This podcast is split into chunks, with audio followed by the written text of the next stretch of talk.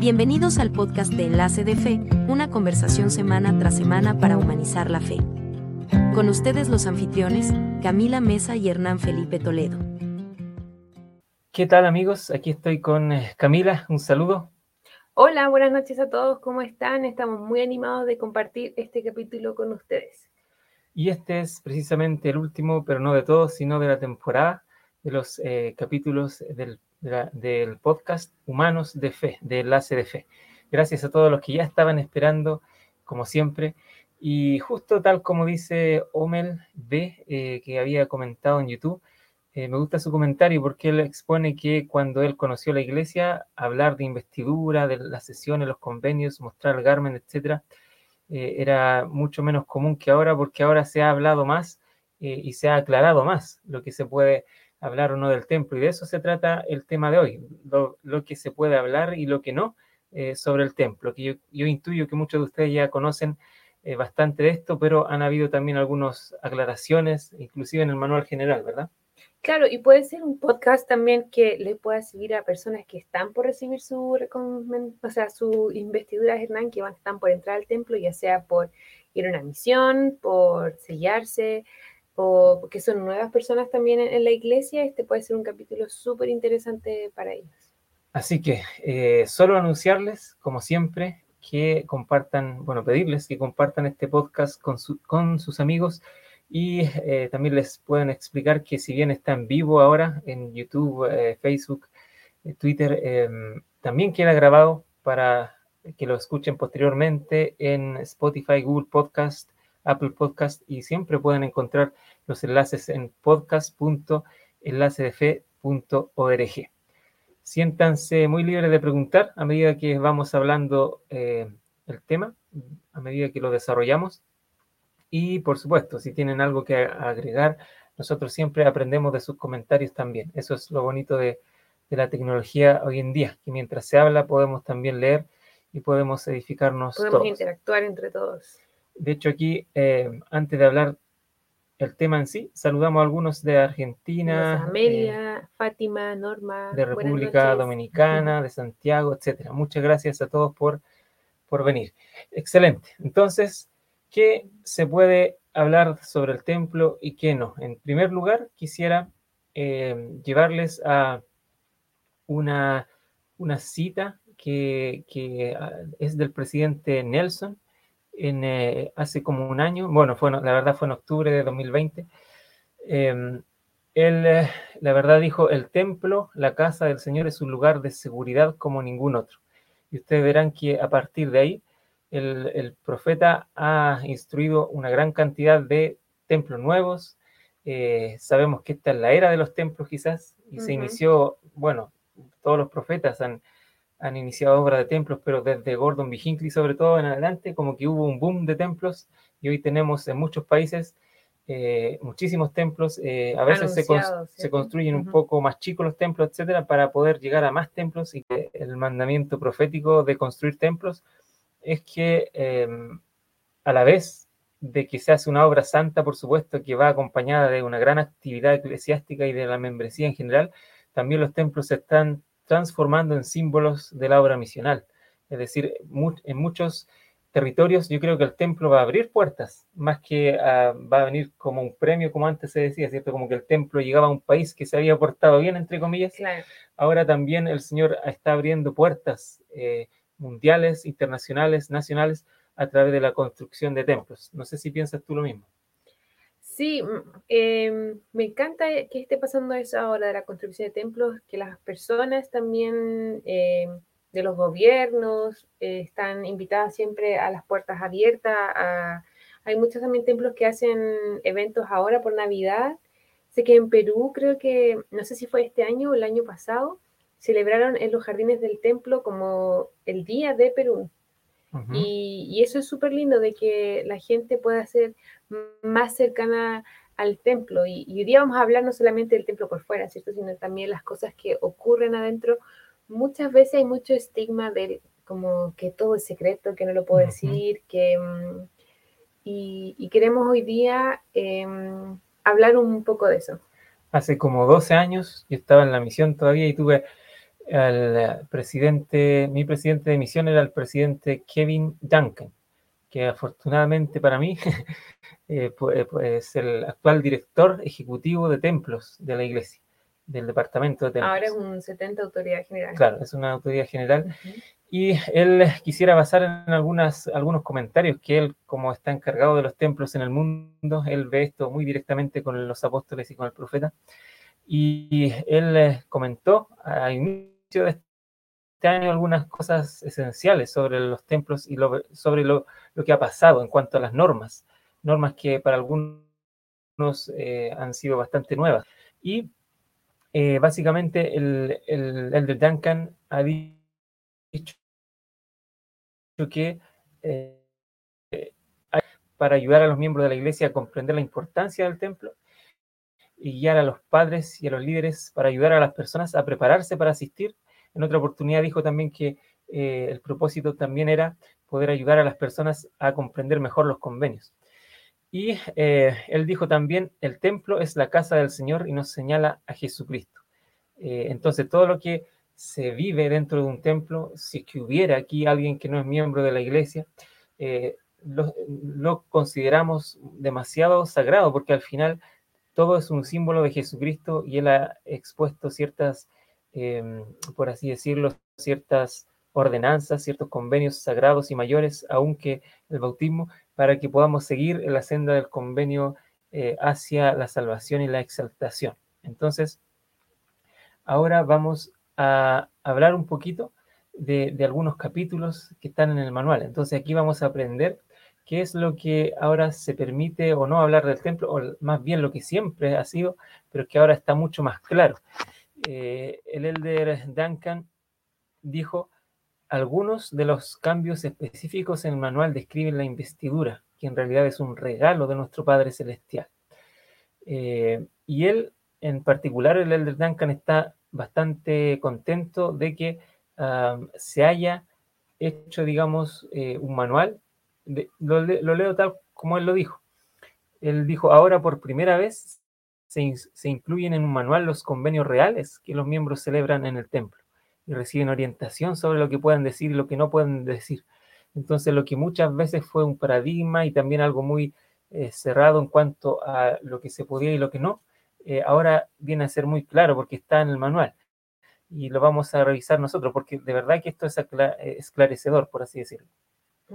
En el manual lo podemos encontrar en el capítulo 27, ahí están todas las ordenanzas del templo y especialmente ahora que vamos a hablar de la investidura es el 27.2, ¿cierto? Y es súper claro y como decías tú ahí, en el manual se describe la investidura como una dádiva, ¿cierto? Y dádiva es básicamente un regalo, un don. Y está dividida o subdividida también en partes. Pero acá en este mismo capítulo explica que hay, ah, y de hecho antes de seguir eh, hablando de la investidura, quisiera exponer aquí en, la pantalla eh, una pregunta, solo para después leer y saber con qué público estamos hablando en vivo. Ah, ¿A, qué, ¿A qué edad recibieron su investidura? A veces siempre nos acordamos del año en que nos bautizamos, ¿verdad? Pero ¿a qué edad ustedes recibieron su investidura? Bueno, si no la han recibido, después viene otra pregunta, porque la otra pregunta que quisiera exponer es, ¿quién se está preparando para recibir su investidura? Es decir, ¿quién aún no la ha recibido, pero tiene los planes para hacerlo? Entonces, en primer lugar, quisiéramos conocer eh, a qué edad recibieron su investidura, y esto no es que tenga, no es que el que la reciba más temprano o el que la reciba más tarde, etcétera, va ganando, nada de eso, para eh, conocer mejor al, ah, claro, a la audiencia y también, por supuesto, dice quién se está preparando para recibir su investidura. Eh, mientras tanto, entonces, bueno, hay varios que respondieron de inmediato, 22 años Raquel, Jairo 20, 26 Fátima, 22 Isabel, muy bien, saludo a Rosana de Uruguay. Eh, aquí, de hecho, Raquel exponía algo interesante sobre lo que decíamos, que las ordenanzas del templo no son secretas, sino sagradas, y eso es lo que queremos comunicar hoy día también.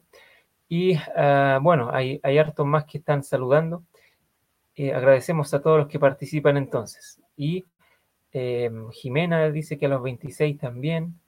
Bien. Y Omel dice, recibí la investidura el año 94 al salir a misión. De hecho, muchos han, han salido a misión y han recibido para ello, ¿cierto?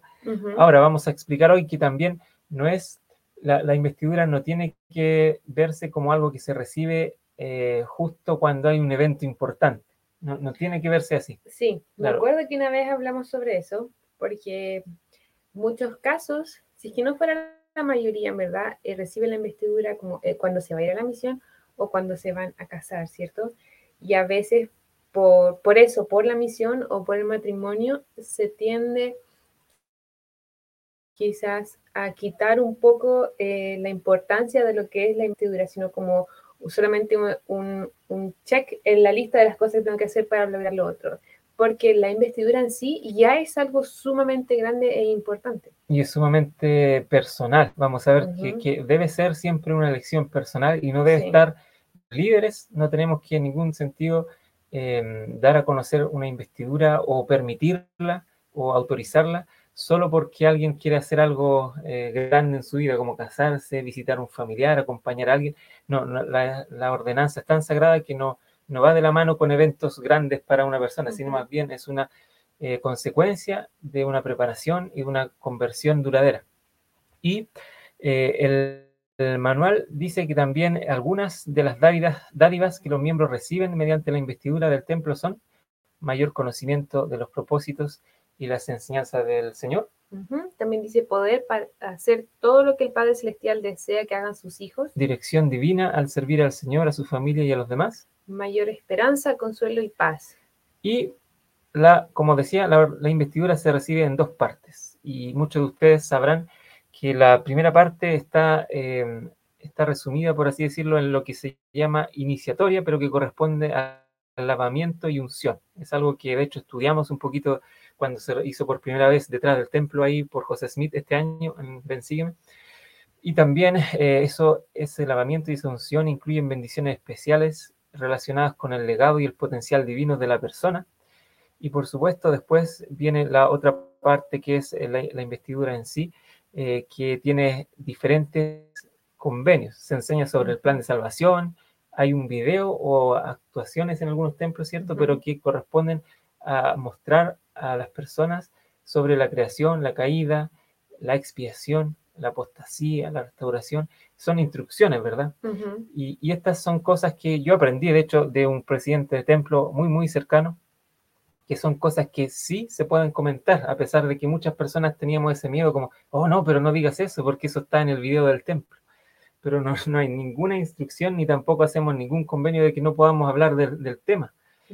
Lo que sí eh, Camila, ¿de qué hacemos convenios que no tenemos que revelar nunca?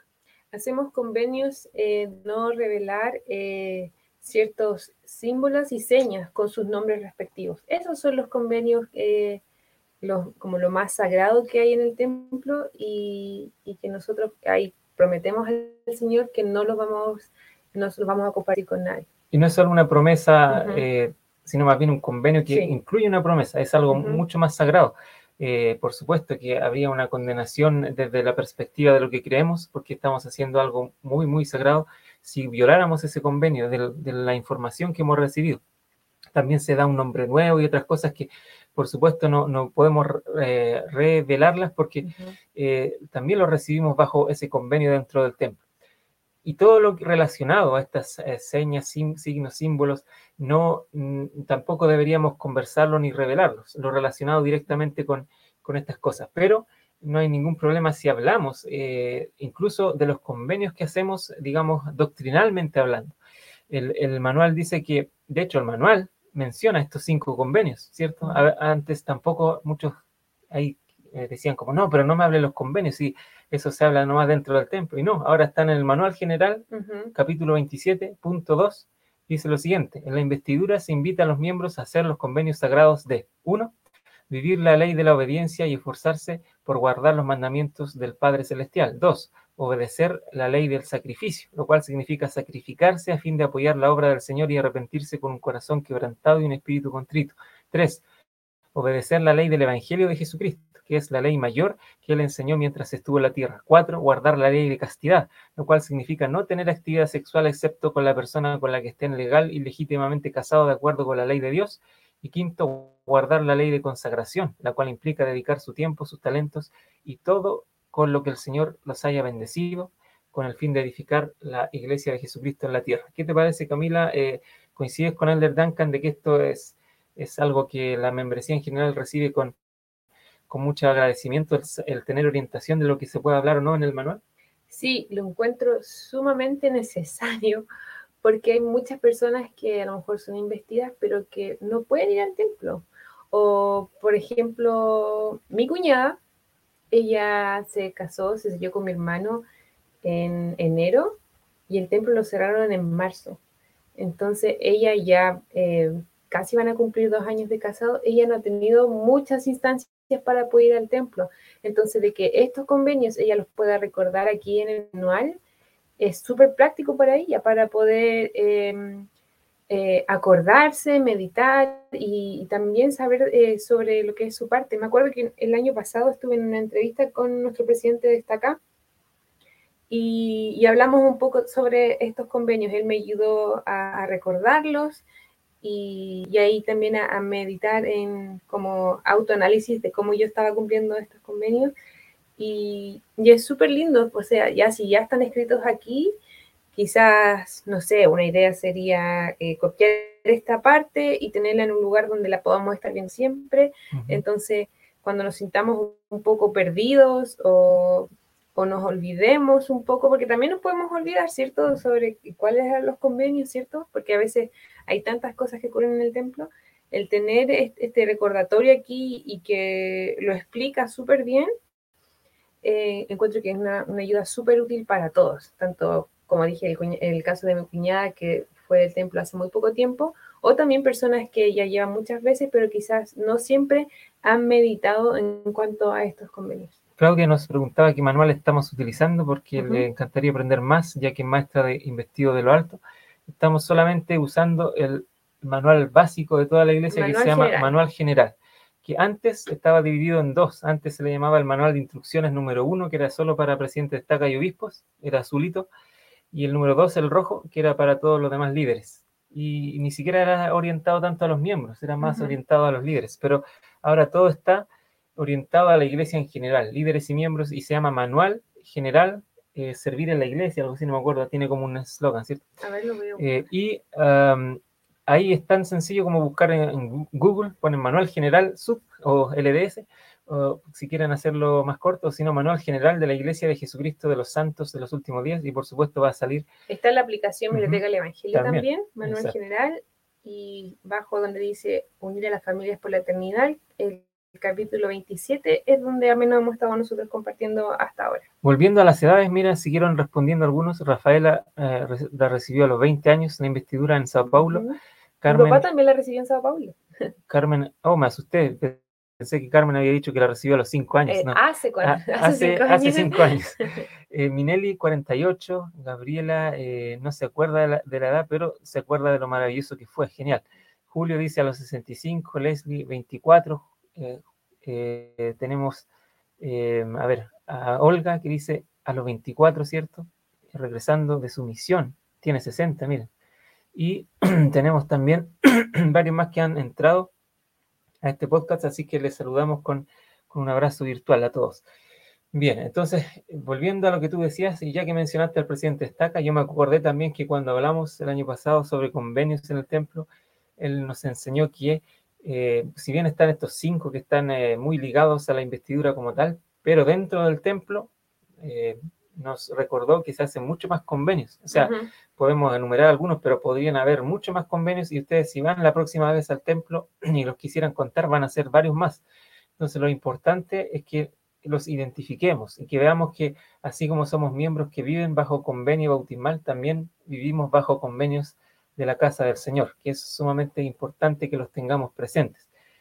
Em, a ver, entonces, eh, tenemos que ese manual, entonces, el manual general ya revela, eh, ni siquiera lo revela porque siempre han estado en las escrituras, solamente los menciona como puntos, los eh, convenios que hacemos ahí, y a cambio el Padre Celestial dice que nos promete a quienes se mantengan fieles a sus convenios del templo que serán investidos con poder de lo alto. Y eso es lo más especial que que vivimos en el templo, ¿verdad? Que eh, de todas maneras eh, hay algo que recibir en el templo. Eh, no es solo que vamos a prometer cosas, sino el Padre Celestial nos inviste. De ahí viene el término, ¿verdad? La investidura nos, nos, también es una dádiva, pero también es algo, una investidura en sí es como algo que cae sobre nosotros Y, nos empodera.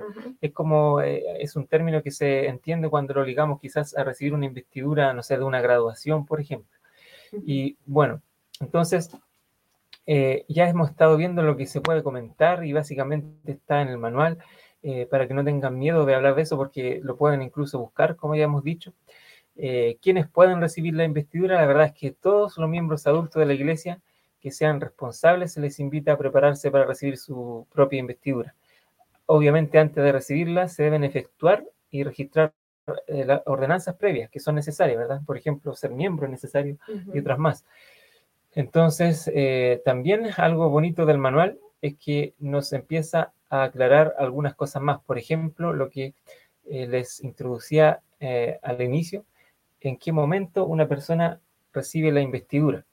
Entonces, eh, tenemos que antiguamente, por así decirlo, yo no sé si esto se dio en toda la iglesia o no, pero al menos yo tengo la sensación aún de que, como decía al comienzo, a veces se malinterpretaba esto de cuando alguien recibía la investidura y se pensaba que tenía que recibirla solo el que fuera a misión o solo el que se fuera a casar. Entonces como que se ligaba un poquito eh, el requisito de recibir investidura a tener un, gran acontecimiento en la vida. Y eso sí que no, eso, eso es algo errado. Y el manual ahora es muy enfático en el 27.2.2 del manual general. Dice que la decisión de recibir la investidura es algo personal y se debe tomar con espíritu de oración. La investidura es una bendición de poder y revelación para todos los que se preparan para recibirla. Los miembros pueden optar por eh, recibir su propia investidura en el momento en que cumplan con todas las condiciones siguientes, que son cuatro. Eh, la primera es tener por lo menos 18 años. Segunda, haber terminado la secundaria o equivalente o ya no asistir a ella. Tercero, que haya transcurrido un año completo desde su confirmación. Y la cuarta es sentir el deseo de recibir y honrar los convenios sagrados del templo a lo largo de su vida. Entonces, para nada es requisito que alguien, eh, que, para recibir la investidura hay que ir a misión o hay que casarse o hay que irse del país o un evento magnífico en la vida. No, no está unido a, los eventos, está unido con, sobre todo al punto 4 que dice sentir el, deseo, de recibir y honrar los convenios sagrados del templo a lo largo de su vida. Entonces, el manual enfatiza eso y, y, el primer párrafo decía la decisión de recibir la investidura es algo personal y con eso hay que quedarse. Por supuesto hay requisitos básicos como tener 18 años, ya no estar en la secundaria eh, y, y, para el caso de, de los eh, conversos recientes tiene que al menos haber transcurrido un año completo desde su confirmación.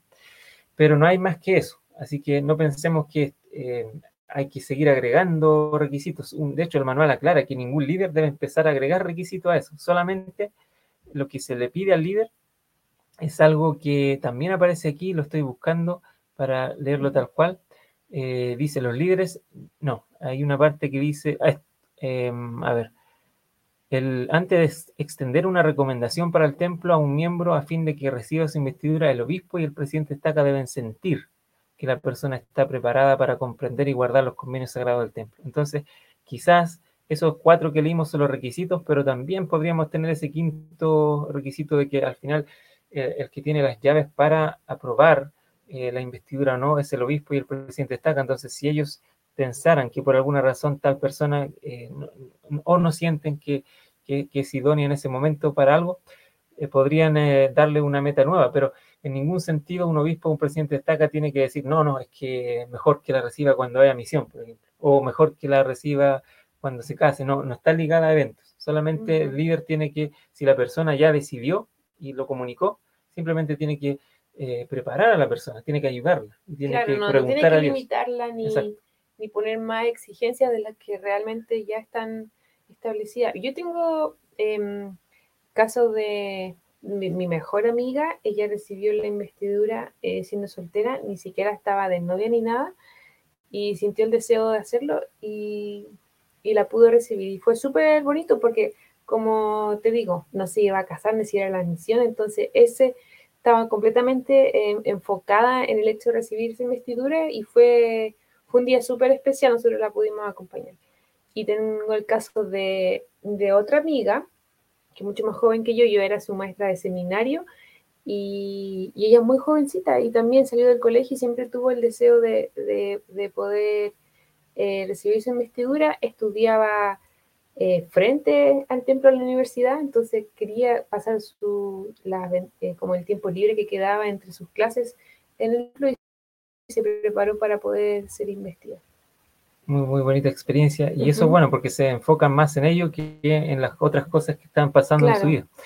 Eh, los líderes no utilizan un criterio generalizado, como los ejemplos siguientes, al determinar si una persona está preparada para recibir la investidura. Entonces, esto es lo que nunca debería salir de un, líder como consejo para recibir la investidura. Que tenga que el postulante, el candidato, por decirlo así, que tenga que cumplir una cierta edad. O sea, nunca hay que decir, no, es que usted está muy joven, tiene que ser más maduro. No, eso no. Eh, tampoco salir del hogar para ir a la universidad por cuestiones de empleo o prestar servicio militar. O sea, esto es lo que estoy hablando, como unirlo a un evento, ¿no? Eh, tener el deseo de presenciar el sellamiento en el templo de un familiar o un amigo. Eh, evidentemente eso también se, ha dado mucho. De hecho, yo como obispo he recibido también ese tipo de solicitud, así como obispo me... Por favor, deme la investidura que, que quiero participar del sellamiento de mi amigo pero eso pues en sí mismo no es una razón para recibir la investidura, porque tiene que haber una lección personal y una preparación. el motivo ahí es como externo. Claro. Lo quiero por otra persona, no, por mí. Y bueno, eh, eso no quiere decir que se prive, eh, los líderes estamos para orientar y ayudar a que la persona obtenga ese deseo, por supuesto, si es que está un poquito ahí ambivalente en cuanto a eh, lo que tiene como propósito para su vida en tal época. Ahora em, quisiera dejar unos segundos porque aquí hay algunas preguntas más. Por ejemplo, Raquel dice, ¿ese manual se puede comprar en formato físico o está solo disponible online?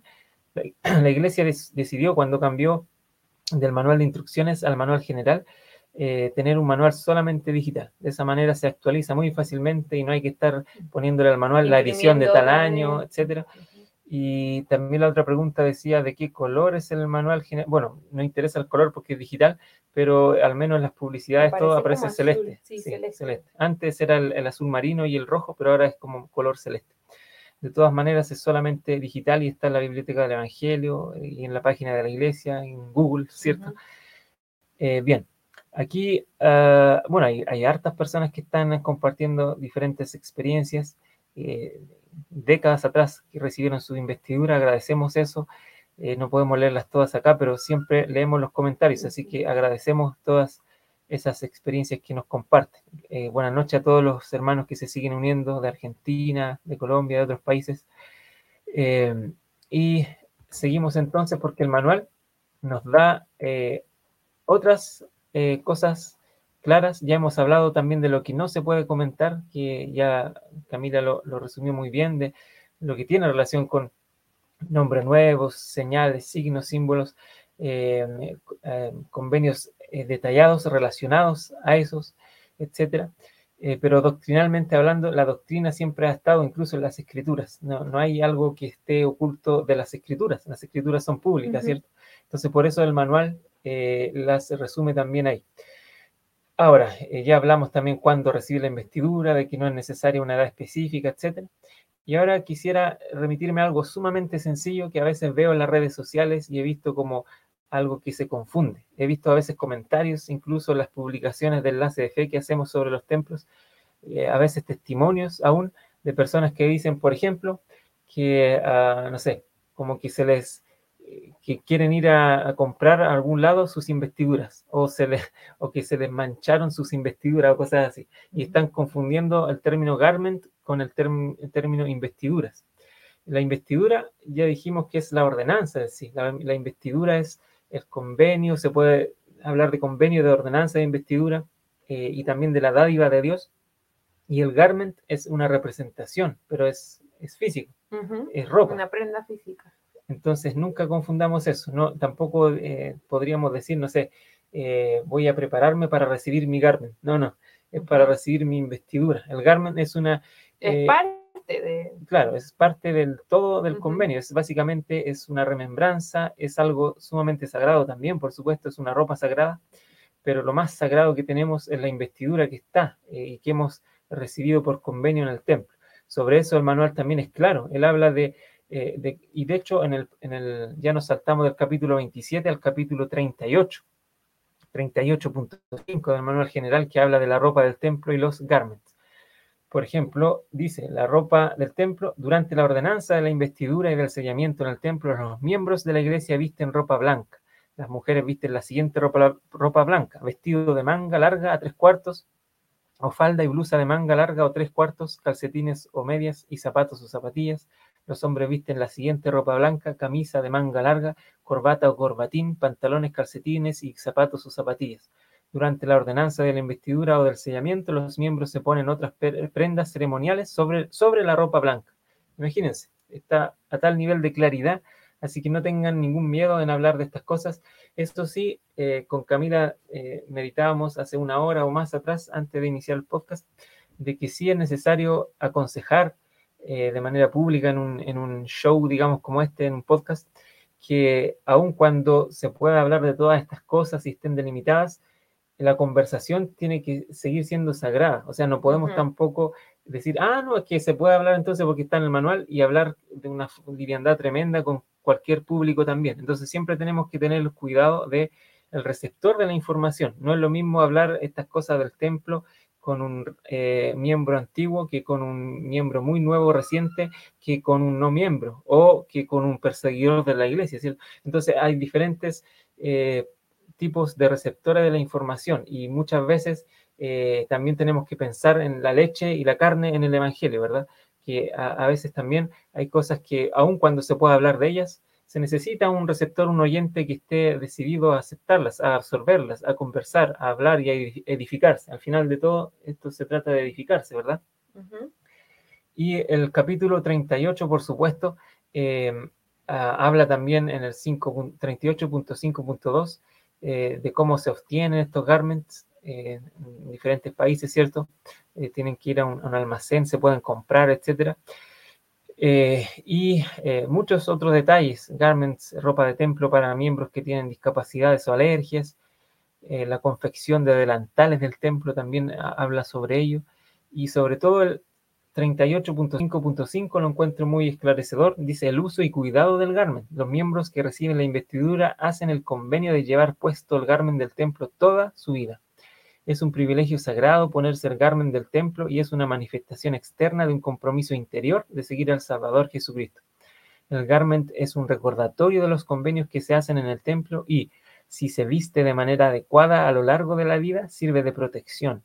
Se debe llevar puesto el garment debajo de la ropa exterior. Es una cuestión de preferencia personal si se desea llevar otra ropa interior sobre el garment del templo o debajo de él el garment no se debe quitar para hacer actividades que se puedan realizar razonablemente con el puesto. Tampoco se debe modificar con el fin de adaptarlo a diversos estilos de ropa. El garment es sagrado y debe tratarse con respeto. Los miembros que han recibido la investidura deben procurar la guía del Santo Espíritu para hallar respuesta a las preguntas personales acerca del uso del garment. Entonces, si bien eh, se dan pautas de uso que son bastante eh, lógicas de acuerdo a lo sacro que es la prenda, aún se deja a un criterio ahí bastante personal eh, de que a, a, qué nivel yo puedo cumplir la petición de usar el garment toda la vida. hay, hay, por supuesto, algunas instrucciones que aquí dice los miembros que han recibido la investidura deben procurar la guía del Santo Espíritu para hallar, la para hallar respuesta a las preguntas personales acerca del uso del garmen. Hay muchas cosas que no se dicen, por ejemplo, aquí no dice en el manual, por ejemplo, las cuatro situaciones en que usted eh, puede no usar garmen, no, no lo dice así como una lista. Pero sin embargo está diciendo que es un recordatorio y hay que usarlo toda la vida. Entonces ahí yo tengo que simplemente juzgarme a mí mismo, ver cómo mejoro en, en eso. Y por supuesto eh, uh, el consejo es eh, siempre tener el Garmin salvo que la actividad eh, no sea razonablemente, em, no, se pueda hacer razonablemente con el Garmin puesto, que son, deben ser muy pocas, por ejemplo, quizás nadar. Entonces al final todo esto va de la mano con el Santo Espíritu. Sí, me gusta como dice el ejemplo de que no aparece en ningún lugar las cuatro ni las diez cosas en que no debo quizás llevarlo puesto, pero tampoco dice las cuatro o diez cosas donde le debo decir al otro que, que sí lo tiene que llevar. este, este es un punto quizás muy personal y hay una cultura eh, muy juiciosa en cuanto a fijarse eh, cuando la, otra persona eh, lo está usando o cuando no. Y no hemos hecho ningún convenio en, en cuanto a, a, juzgar a cómo las otras personas eh, usan su ropa interior. O, como siendo supervisores. No, hemos hecho ningún convenio sobre supervisar a otras personas en cuanto a su uso personal de, del Garmin. Eh, personalmente, cuando veo que mi mente va ahí, trato de sacar ese pensamiento, decir, no, esto, ¿por qué eh, no, me incumbe en nada? Solamente tengo que preocuparme de mi, eh, de mi convenio y, de mi relación personal eh, con, con, el Garmin. Así es. Entonces, queridos amigos, ha sido una grata conversación. la verdad es que espero haber, haber junto a Camila clarificado ciertos puntos y haber mostrado esto a través del audio, por supuesto, que eh, existe en el manual general, eh, para que lo tengan muy eh, a la mano en sus teléfonos, en, internet. Si, si, lo quieren físico, lo pueden imprimir si gustan. Y de todas maneras es el capítulo 27 y el capítulo 38. Hay más, hay más. El Elder Duncan dice que hay como tres capítulos que están muy dedicados al templo y otros que lo mencionan bastante más. Entonces, esta es una época de templos. debemos estar agradecidos por tener eh, algo sobre lo cual regocijarnos, que es la investidura. Y ya sabemos, tenemos una orientación más cabal eh, de básicamente a qué atenernos para conversar sobre ello con respeto siempre. Eh, y espero a ver si que hubiéramos sido, que hayamos sido em, esclarecedores en este aspecto. Por ejemplo, el Elder Duncan dijo finalmente, la responsabilidad principal recae en los padres de ayudar a sus hijos a comprender los convenios antes de que vayan al templo. Eso es algo sumamente eh, trascendental para todos nosotros, los que tenemos hijos, para que ayudemos en su preparación. Eh, también eh, el Elder Duncan, bueno, ah, dijo muchas otras cosas más que tienen relación con el templo, pero para ayudar a los líderes, a los obispos, etcétera, a ayudar también a los miembros a que lo reciban. Y bueno, eh, la verdad es que estamos, como dije, en una era en que vamos a, a, poder seguir recibiendo templos en nuestros países. Acá en Chile ya vamos a tener otro más. En sus países se anunciaron mucho más, así que eh, es genial que nosotros podamos ser parte de esta obra del recogimiento. Al final, al recibir el garment, eh, perdón, al recibir la investidura y usar nuestro garment, es parte también de lo que es el recogimiento, porque estamos recogiéndonos a nosotros como pueblo del convenio y a la vez haciendo obras después a través de ello por muchos otros, eh, recoger a, ambos lados del velo como el, profeta nos ha pedido. Entonces, ¿cuáles serían tus palabras finales y tus consejos finales sobre este tema, Camila? Que aprovechemos toda esta información que tenemos ahora en los manuales. Eh, haberla tenido antes, a lo mejor cuando yo entré al tiempo por primera vez, hubiera podido quizás estudiar más de los convenios, haber quizás podido identificarlos mejor. Encuentro que es súper bueno que estén ahí. Quizás si conocen a alguien que va a entrar al templo o dentro de su familia, quizás pueden tomar los convenios como temas de noche de hogar, ¿cierto? Pueden ir estudiándolo, pueden ir al templo y quizás con una oración en el corazón, orando para poder sentir quizás qué cosas de ahí pueden compartir con sus hijos que están pasando quizás por alguna tribulación o con sus amigos que no son de la iglesia, sino que siempre buscar el, provecho de forma positiva para todo lo que enriquecedor que tenemos personalmente lo podamos luego transmitir a las personas que nos rodean. Por mi parte también les eh, doy el consejo de acercarse al templo a aquellos que si nos están escuchando o nos escucharán posteriormente en Apple Podcast, Google Podcast o Spotify, eh, y que por supuesto no la han recibido, que se animen a recibir la investidura, eh, que puedan entenderla y que pueda ser motivada por un deseo personal, más que por un evento, y que puedan hallar, eh, es mi deseo que puedan hallar el, apoyo fundamental de sus padres, de sus líderes, por supuesto de la iglesia en general, para que sigan adelante en ello. El recibir la investidura, el hacer convenios en el templo es algo que todo miembro de la Iglesia de Jesucristo debe vivir. Eh, no hay que nunca pensar que nos eh, deberíamos quedar con solo el bautismo, eh, sino más bien esa es la puerta de entrada. Y después vienen bendiciones trascendentales, de las cuales hemos hablado y que están cada día más claras ante nuestros ojos y oídos y podemos ya tener una orientación más cabal según lo que el profeta ha permitido que sepamos y que el mundo pueda también comentar y traer como mensajes edificantes a la vida de las demás personas. Entonces, sin nada más que decir, eh, simplemente nos despedimos y también nos despedimos de esta temporada que tuvo Muchas gracias por toda eh, su interacción y por compartir el podcast. Vamos a volver antes de lo que ustedes eh, piensen, así que estén atentos a cuando estemos publicando que vamos a comenzar con la siguiente temporada.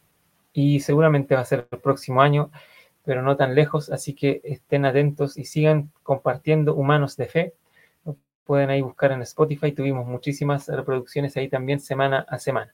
Así que fue un placer compartir con ustedes a la distancia y nos escucharemos y nos leeremos muy pronto. Así que eh, muchas gracias y nos despedimos de todos a la distancia. Chao.